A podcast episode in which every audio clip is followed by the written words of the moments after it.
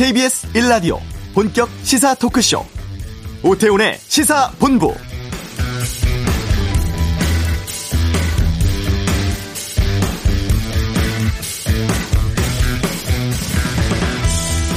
국회는 오늘부터 사흘간 대정부 질문을 진행합니다. 부동산 문제, 검찰개혁, 일본 원전 오염수 방출, 코로나19 방역, 그리고 백신 정책 등 지난 보궐선거 결과 영향을 미쳤던 쟁점과 현안 처리가 주 이슈로 다루어질 상황이어서 관심이 집중되는데요.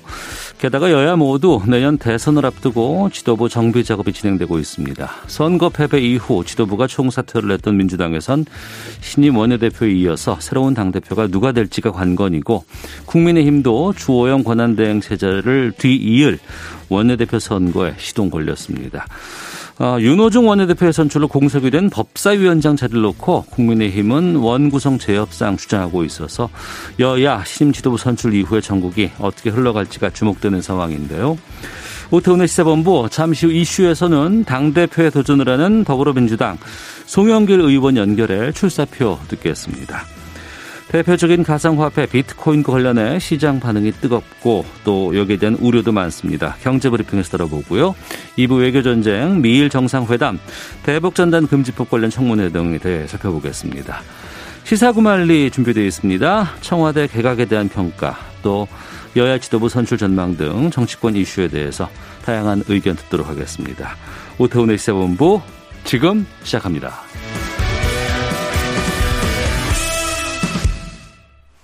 네, 지난주 민주당의 새로운 원내대표가 결정됐습니다. 그리고 다음 달 2일 되면은 당대표도 정액이 치게 되는데요.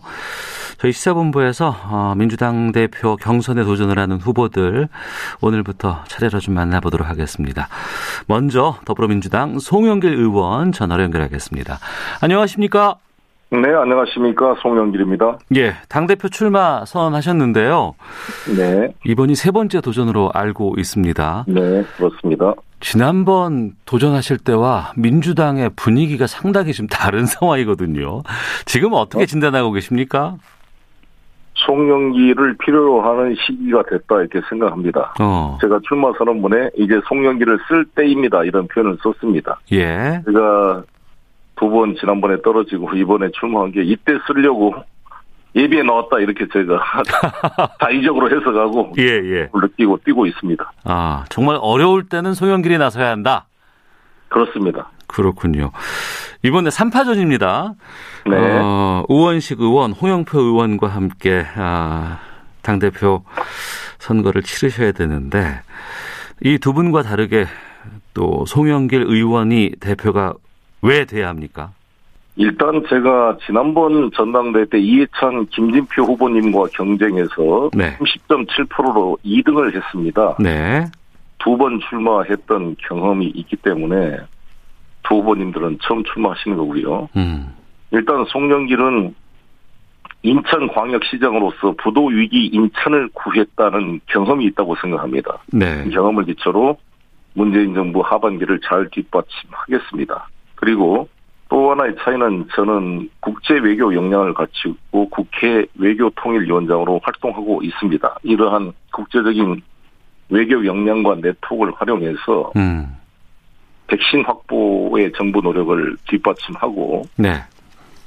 남북 관계나 지금 반도체 전쟁에서 미중 갈등 속에 우리 산업의 활로를 찾는 문제와 2050 문재인 대통령의 탄소 중립화 계획을 뒷받침하는 네. 이 전환 문제에 대해서 강점을 가지고 있다 이렇게 말씀드리고 있습니다. 예. 마지막으로는 송영길은 어느 계보에 속하지 않고 자랑스러운 민주당으로 전체를 포괄 통합시킬 수 있는 위치에 있다. 문재인 후보의 총괄 선대 본부장도 그래서 맡게 되었던 것이고 마찬가지로 이번 대선 승리를 위해 각 후보들 간의 경쟁을 공정하게 관리해서 하나로 통합시킬 수 있는 어, 위치에 있는 것이 있다 이렇게 강조하고 있습니다.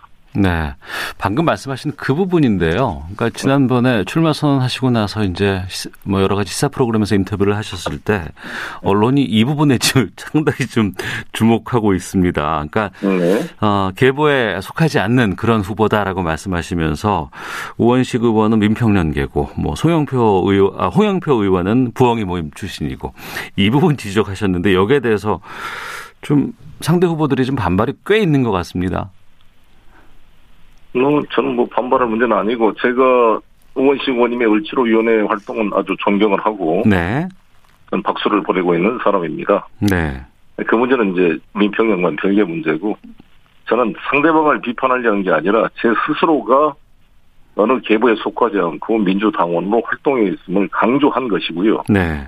우리의 아들, 딸들이, 음. 동생들이 공무원 승진 인사나 어디 공공기관에 입사 원서를 냈는데 토익 점수도 좋고 근무 평가도 좋은데 네. 뭔가 내가 빽이 없어서 음. 찬스가 아빠 찬스가 없어서 내가 미끄러진다고 생각하면 얼마나 좌절감이 크겠습니까? 네. 저도 송영길 23년 동안 민주당을 위해서 한 길로 걸어왔습니다. 예. 내종 노무현 문재인 그리고 각종 당이 어려울 때 TV 토론이나 보궐선거 모든 분야에 선당 후사로 열심히 뛰어왔다는 것은 모든 당원들이 알고 있습니다. 예. 그런데 계보가 없다고 두 번이나 떨어지고 세 번째 출마한 사람인데 어. 불공정한 취급을 당하면 얼마나 마음이 아프겠어요. 예. 저도 저도 그래서 우리 20, 30대가 떠난 이유가 민주당이 공정했느냐 어. 이런 거에 의문을 제기하고 있는 거잖아요. 예. 그런 분야에서 저는 우리 문재인 대통령께서 말씀하신 기회가 평등하고 과정이 공정하고 결과가 정의로운 대한민국을 만들겠다고 하셨는데 과연 어. 민주당이 이런 문재인 대통령이 말씀하신 원칙을 실천해 오고 있는가에 대해서 저는 돌이켜 봐야 된다. 예. 주장하고 있는 것이고 송영기를 당선시키는 것이야말로 기회가 평등하고 과정이 공정하고 결과가 정의로운 민주당을 입증하는 첫 번째 출발이다. 이거 음. 이제 강조하고 있습니다. 네. 힘줘 말씀하셔서 좀 더 여쭤보겠는데요. 계보가 없어서 좀 그동안 민주당 내에서 좀 여러 가지 좀 불이익 같은 것들이 좀 있으셨습니까? 저는 말 안 하겠습니다. 아. 그냥 추측해 주시기 바라겠습니다. 아, 그렇군요. 알겠습니다. 더 들어가진 않겠습니다. 네. 예. 이번에 출마 선언하시면서 민주라는 이름은 빼고 모두 다 바꿔야 한다고 하셨는데요. 지금 민주당 어떤 변화가 필요하다고 보십니까? 일단은 우리 민주당이 그동안 너무 경직돼 있고 내부자 논리에 온종주에 갇혀 있어서 자신에 대해서 엄격한 잣대를 들이대지 못했습니다. 그래서 사실상 지난번 부동산 파동 때도 우리 당 의원들의 부동산 문제가 발생하면서 내로남불 이야기가 나온 거 아니겠습니까? 네. 그래서 우리 스스로의 엄격한 개혁이 필요하고 동시에 자유로운 이런 의견을 표명할 수 있는 그런 분위기를 만들어야 된다. 음. 그러니까 특정 이견을 다름과 틀린 것은 다른 것인데 조건 의견이 다른다고 틀림으로 규정하고 해당 행위로 규정하고 이렇게 에, 너무 극단적으로 하게 되면 사람들이 말을 안 해버리거든요. 네. 말을 안 하게 되면 마음이 다치게 되고 어. 그러면 민심과 당심과의 괴리가 커진다고 생각합니다. 예. 그래서 당내 민주주의 의사소통 구조를 강화시키는 것부터 출발하겠습니다. 음. 이번 보궐선거 민주당 참패의 원인으로 가장 1순위로 꼽히는 건 부동산 문제 같습니다. 많은 정책을 내놨지만 부동산 잡지를 못했고 또 민심과는 다르게 상황이 흘러가 버릴 수밖에 없었는데 여기에 대해서 지금 여러 가지 대안을 좀 내놓으셨어요. 대출 관련된 얘기도 나오고 아니면은 공시지가 관련된 부분도 나옵니다. 이 부분에 대해서 좀 네. 말씀해 주시죠. 제가 후보 단계에서 구체적인 정책을 이야기되면 나중에 혼선이 있을 수가 있지만 예. 방향 구체적인 이야기는 당 대표가 되면 정부와 긴밀히 조율 협의를 해서 결정하도록 하겠습니다. 네. 큰 방향은 뭐냐? 저희가 이사 공급 대책으로 80만 호 이상의 주택을 공급하는 걸로 우리가 강력한 공급 대책을 수립했습니다. 근데 문제는 집이 공급되더라도 실수요자가 돈이 융통이 안 되면 집을 살 수가 없는 그림의 떡이 됩니다. 음. 지난 40년 동안 우리 대한민국이 900만 호의 주택을 공급했는데 네. 지금 무주택자 비율이 49%에서 44% 5%밖에 안 떨어졌어요. 900만 원을 40년 동안 공급했는데 무주택자 비율이 5%밖에 안 떨어진 이유는 뭡니까? 돈이 없으면 그림의 떡이 되기 때문에 음. 현금을 가진 사람들, 즉 LTV, DTI와 아무 상관없이 은행에 의존하지 않고 현금을 가지고 있는 부자들이 다 쭉쭉 다 주워 간다는 거 아니겠습니까? 네. 그러면 실수요자들이 이 집을 살 수 있는 대책을 마련하면서 해야지 거기도 같이 막아버리면 안 된다 이 취지를 말씀드린 거고요. 네.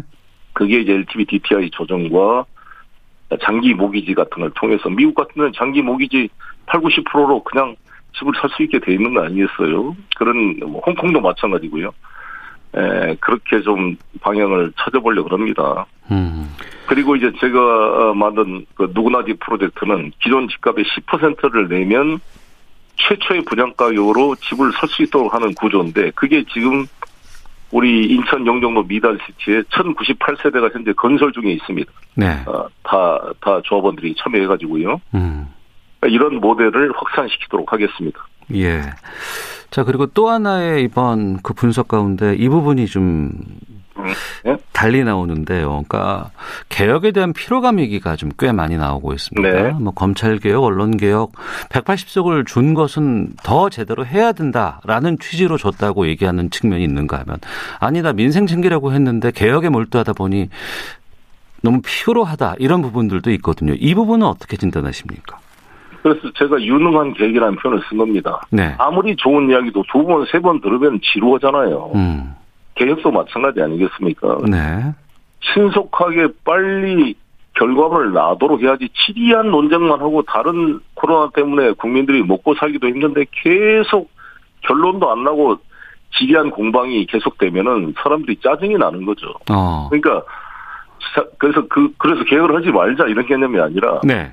국민의 공감대를 얻고 네. 가능한 야당을 설득하고 도저히 야당이 발목 잡게 하면 우리가 단독으로 최후의 수단으로 통과시키더라도 네.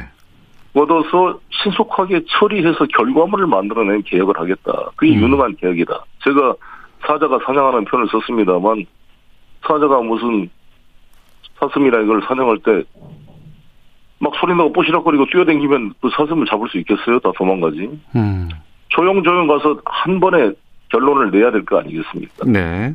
그런 것처럼 국민들의 스트레스 받지 않게 유능한 계획을 해야 된다 이렇게 생각합니다. 네. 그리고 2030의 민심을 잃어버렸다. 이 부분은 상당히 민주당으로서는 좀 충격일 수밖에 없는 거거든요. 왜 2030의 민심이 돌아섰다고 보십니까? 일단 우리 민주당이 꼰대 정당으로 비춰진 거죠. 아, 저 당은 우리 말을 안 들어주는구나. 어. 마인드가 없구나. 우리 민주당 국회의원들의 발언 하나를 보면은 억장이 무너지고 자기들은 완전히 정서를 이해하지 못하는 딴소리를 하는구나. 이렇게 느껴진 거죠. 네. 뭐 내로남불만 하는구나. 음. 그래서 지난번 서울시장 선거 때 오세훈 시장 선거차 2030들이 올라가서 막 그 외치는 목소리를 유튜브로 보니까 정말 저도 좀 가슴이 뜨끔하고 그러더라고요. 어. 그래서 저는 가장 첫 번째 출발은 일단 그들의 아픔을 이해한다, 네. 한다, 들어준다. 얼마나 힘들었니? 아빠의 자세로 아들, 딸들의 목소리를 들어주는 민주당이 되겠다. 이게 제 모토입니다. 네. 지금부터 저는 하고 있습니다. 선거운동 과정에도 지금 매번 시간을 내서 2030 화상 줌회의로 쭉 이야기를 들어주고 있습니다. 네.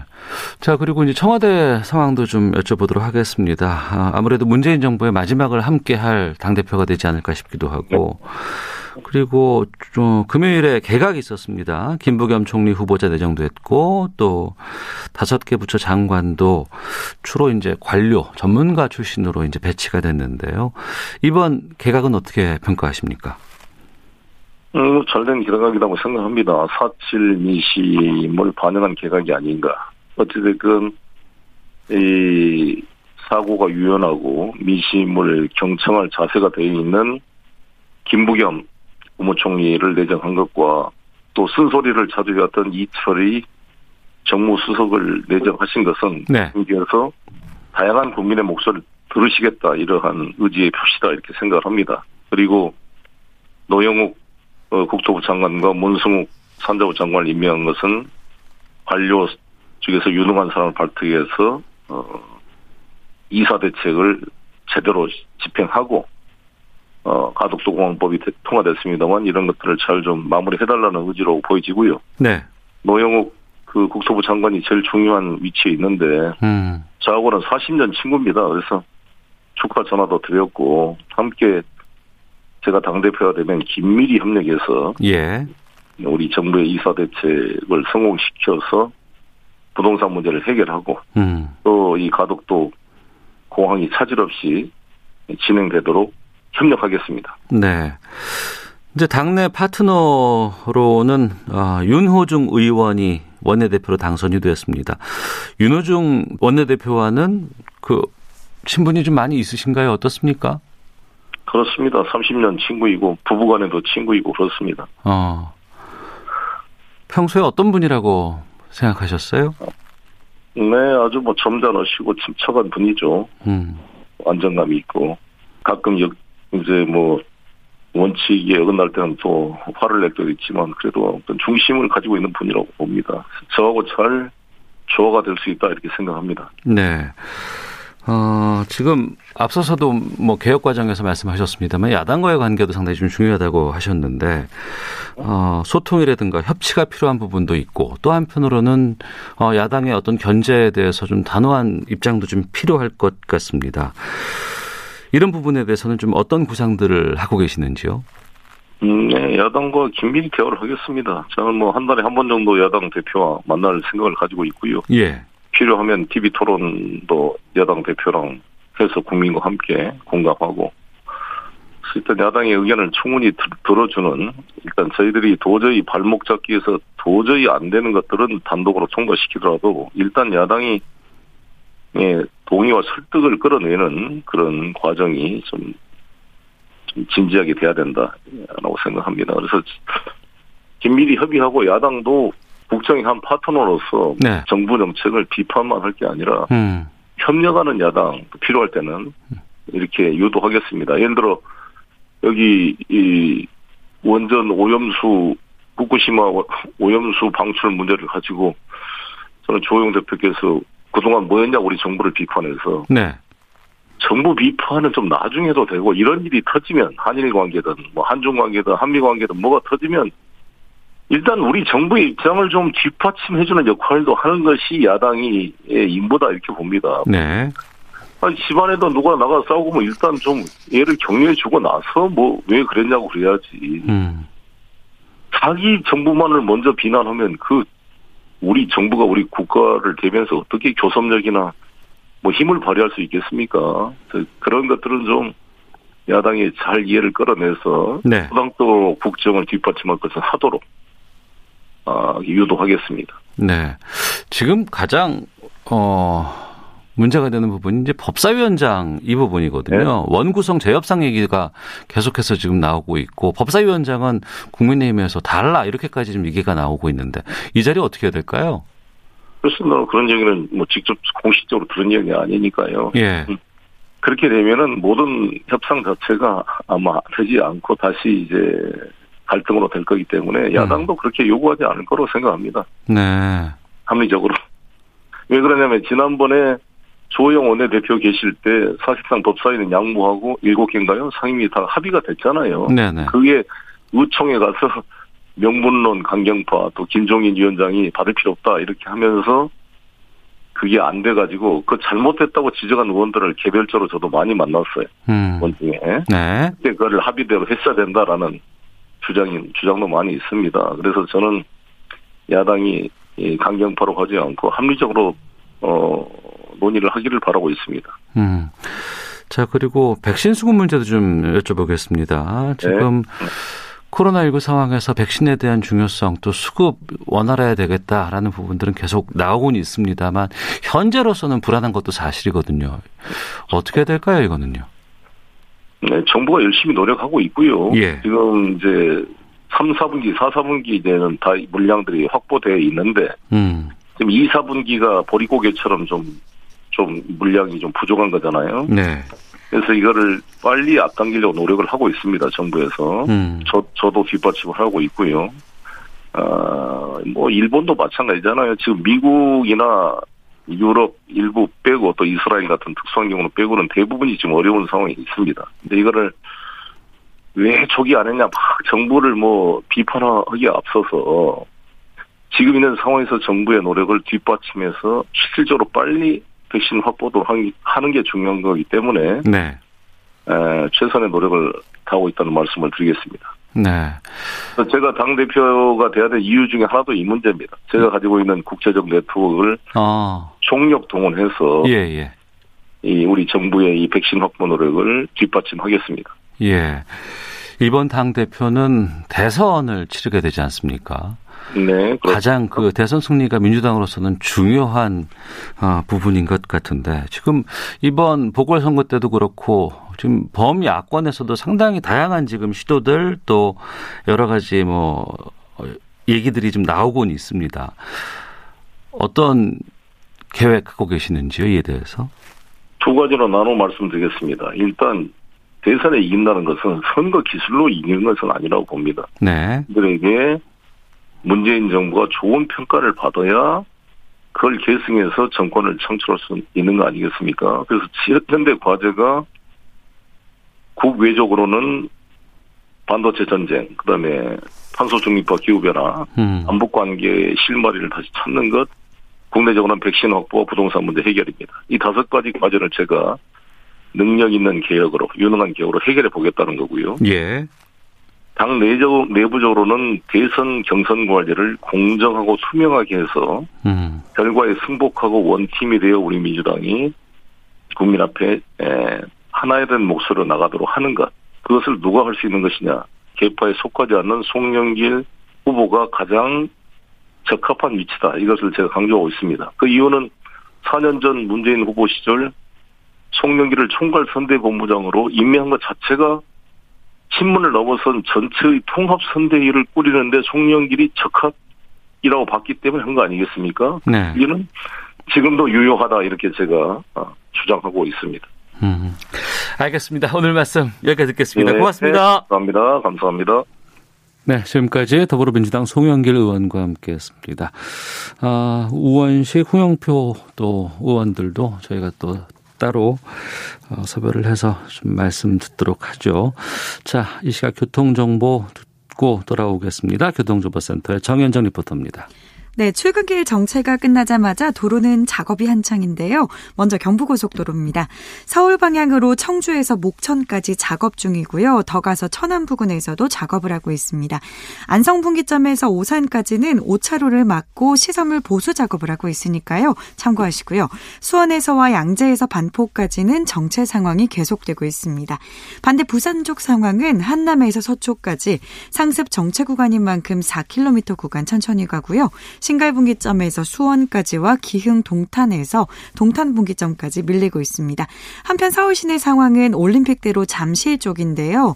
동작대교에서 한남대교까지 9분 정도 예상하셔야겠고요. 서부간선도로는 양방향 모두 성산대교에서 신정교까지 천천히 갑니다. 도로는 작업이 한창이지만 곳곳으로 돌발 구간도 많으니까요. 속도 줄여서 안전운전 하시기 바랍니다. KBS 교통정보센터에서 정현정이었습니다.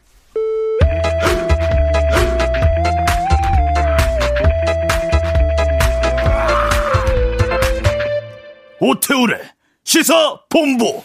알기 쉽게 경제 뉴스를 풀어드리는 시간입니다. 시사본부 경제브리핑. 비트코인 가상화폐 관련돼서 좀 알아보겠습니다. 참 좋은 경제연구소 이인철 소장과 함께합니다. 어서 오십시오. 예, 안녕하세요. 예. 비트코인이 뭐 5천만 원을 넘었대더라, 6천만 원을 넘었대더라 하다가 7천을 돌파했다 그러더니 8천까지 갔었어요. 예. 지난주에 8,100만 원까지 뚫었습니다. 음. 어, 지금 보면 주로 이제 비트코인이 24시간 거래가 되잖아요. 네. 근데 주식 시장은 금요일 날 오후 3시 반이면 딱 끝나요. 그렇죠. 네. 그러니까 그동안 패턴을 보면 음. 주말에 네. 계속 신고가를 경신하는 거예요. 가상화폐가. 음. 어, 그러면서 지난주에는 8,100만 원까지 돌파를 했는데 네. 우리나라 음. 6월 1일부터 전월세 신고제 하잖아요. 네네. 기본 가, 금액이 얼마나 6천만 원 이상. 네, 맞습니다. 월세 네. 30만 원이에요. 네. 어지간한 월세 보증금, 전세 보증금보다 높다는 거 아니겠습니까? 어. 자, 이런데 문제는 지금 우리나라와 미국에서 거래되는 비트코인 가격이 서로 좀 다르고요. 예. 실제로 지난 14일자로 어, 가상화폐 사이트인 이 코인데스크라는 미국 사이트가 있는데요. 음. 여기에서는 6만 3천 달러를 돌파했는데 네. 같은 시각 우리나라 거래소 시장에서는 8,100만 원까지 튄 겁니다. 가격 차이가 안 맞는데 이게? 맞아요. 이게 지금 한 달러당 1,100원 선이거든요. 어. 그러면 환산하게 되면 약 아, 미국에서 사면 7천만 원 남짓인데 네. 우리나라에서 사면 8천만 원 넘게 줘야 됐다는 거예요. 당시 기준. 음. 어 그러면 이게 좀 천만 원 이상 미국과 한국과 이제 차이가 난다. 이런 걸 이제 김치 프리미엄이라고 합니다. 네. 이게 과거에 2018년에도 이 김치 프리미엄이 50%까지 벌어진 적이 있어요. 그러다가 거품이 꺼지면서 음. 개인들이 굉장히 손해를 많이 봤었거든요. 네. 근데 왜 이렇게 지금 뛰느냐 주말마다 신고가를 행시, 어, 경신하고 있는데 거의 호재만 찾아서 반영하고 있어요. 악재는 굉장히 둔감하고요. 호재는 굉장히 민감하게 반응을 보이고 있습니다. 잠깐만요. 호재가 있고 악재가 있는데 네. 악재가 발생해도 그건 괜찮고 네. 호재만 반영된다는 건 뭔가 기형적인 거 아닌가요? 맞습니다.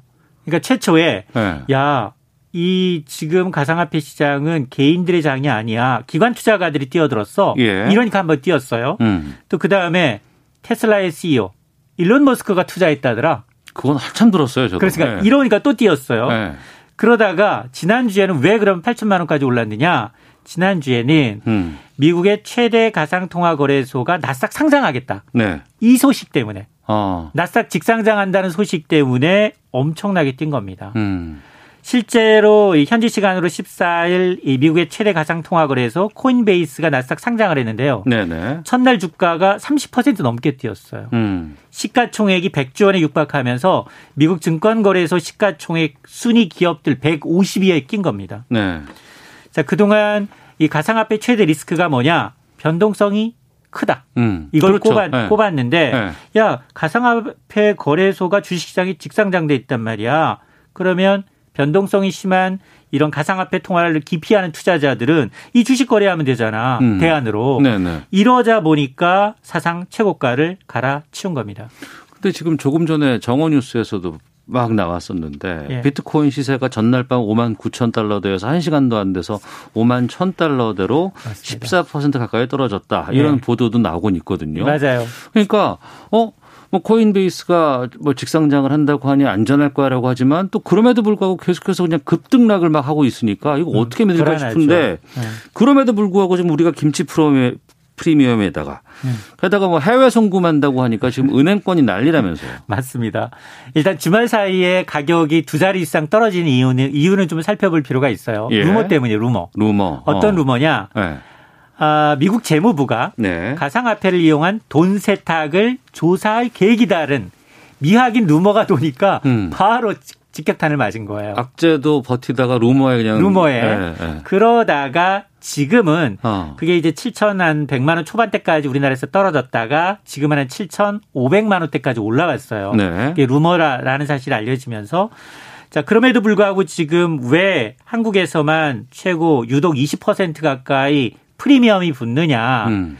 살려는 사람들이 더 많아요. 네. 팔려는 사람보다. 음. 자, 그러면 야, 비트코인을 미국에서 사서 한국에서 팔면 천만 원 이상 남는데 네. 누구라도 어떻게 차익 거래하지 연구하겠죠. 국내에서도 우리에서 안 사고 미국에 온라인으로 살 수도 있는 거 아니에요? 맞, 온라인으로 사기는 어려워요. 어려워요? 예. 어. 왜냐하면 달러로 사야 되거든요. 네, 네. 한국 원화를 받아주지 않잖아요. 어, 어. 그러면 가장 쉬운 게 뭐냐? 야, 신용카드로 그냥 긁으면 안 돼? 네. 신용카드로 거래하는 것은 국내 카드사들이 막아놨습니다. 아, 그래요? 네. 어. 그리고 또 하나는 뭐냐? 아, 해외 지인이 있어요. 네. 그러면 달러 송금해서 사달라고 하는 방법이 있을 수 있잖아요. 음. 자, 이게 지금 문제인데요. 현재 외국한 거래법상 건당 5천 달러, 네. 연간 5만 달러까지는 증빙 서류 없이 음. 해외 송금이 가능합니다. 네. 이걸 이용하는 거예요. 음. 특히나 최근에 네. 중국 대중국 송금이 급증하고 있는데요. 음. 전체 은행에서 해외 송금 가운데 전체 7, 80%가 대중국 소, 송금이에요. 네. 그러다 보니까 지금 국내 시중은행들은 비상이 걸린 겁니다. 그래서 전국 지점에다가 공문을 하다 그랬는데 뭐냐 어떤 내용이냐. 음. 거래가 그동안 없던 외국인이 네. 증빙 서류 없이 5만 달러 넘게 송금하거나 여권상 국적과는 다른 국가로 송금 송금을 요청한다. 일단 거절해라. 음. 거절해라라는 거예요. 네. 차익 거래는 불법이 아니지만 비트코인과 같은 가상화폐가 자금 세탁에 악용될 수 있다라는 우려 때문에 음. 은행이 사전적으로 행사를 하고 있는데 문제는 뭐냐? 이게 다 빠져나갈 구멍을 찾는다는 거죠. 아니 그러니까 예. 우리나라가 지금 김치 프리미엄 때문에 비싸니 예. 또이 암호화폐는 뭐뭐 뭐 여러 가지 서류라든가 이런 것도 별로 필요 없고 누가 예. 뭐 이걸 하는 걸 확인도 안 된다고 하니 예. 중국으로 돈 보내고 미국으로 돈 보내고 해서 싸게끔 사겠다는 사람들이 그렇게 많다는 거 아니에요? 맞아요. 어. 그러다 보니 이제 결국은 김치 프리미엄이 사라져야 해결될 문제인데 근데 네. 문제는 뭐냐면 지금 증시가 잠깐 행보하는 사이에 음. 이 지친 투자자들이 네. 가상화폐로 물밀듯이 몰려들고 있어요. 어. 지금 거래소 시장과 가상화폐 시장과 하루 거래 금액 차이가 나고 있어요. 음. 추월했어요. 아, 증권 거래한 것보다 비트코인 거래가 두 배 가까이 많습니다. 그래요? 네. 하루 평균 거래량이 유가증권 시장이 한 연, 하루에 한 15조, 17조라면 네. 여긴 25조, 30조가 넘어가고 있어요. 어. 그만큼 투자 광풍이 불고 있다는 겁니다. 그거 어떻게 그거는 좀 문제가 큰 거 아닌가요? 그죠. 크죠. 어. 왜냐하면 주식은 정보라도 알잖아요. 예, 예. 근데 지금 감독 기구라도 있죠. 이 감독 기구가 있고요. 네. 상한가 하한가 제도가 있고요. 예, 근데 예. 문제는 뭐냐면 비트코인이 지금 7, 8천 넘어가잖아요. 음. 이거 부담되잖아요. 네. 물론 소수점 이하 6자리까지 거래가 되긴 하지만 가격이 이렇게 큰 것보다 가격이 굉장히 낮은 거, 음. 이른바 알트코인이라고 합니다.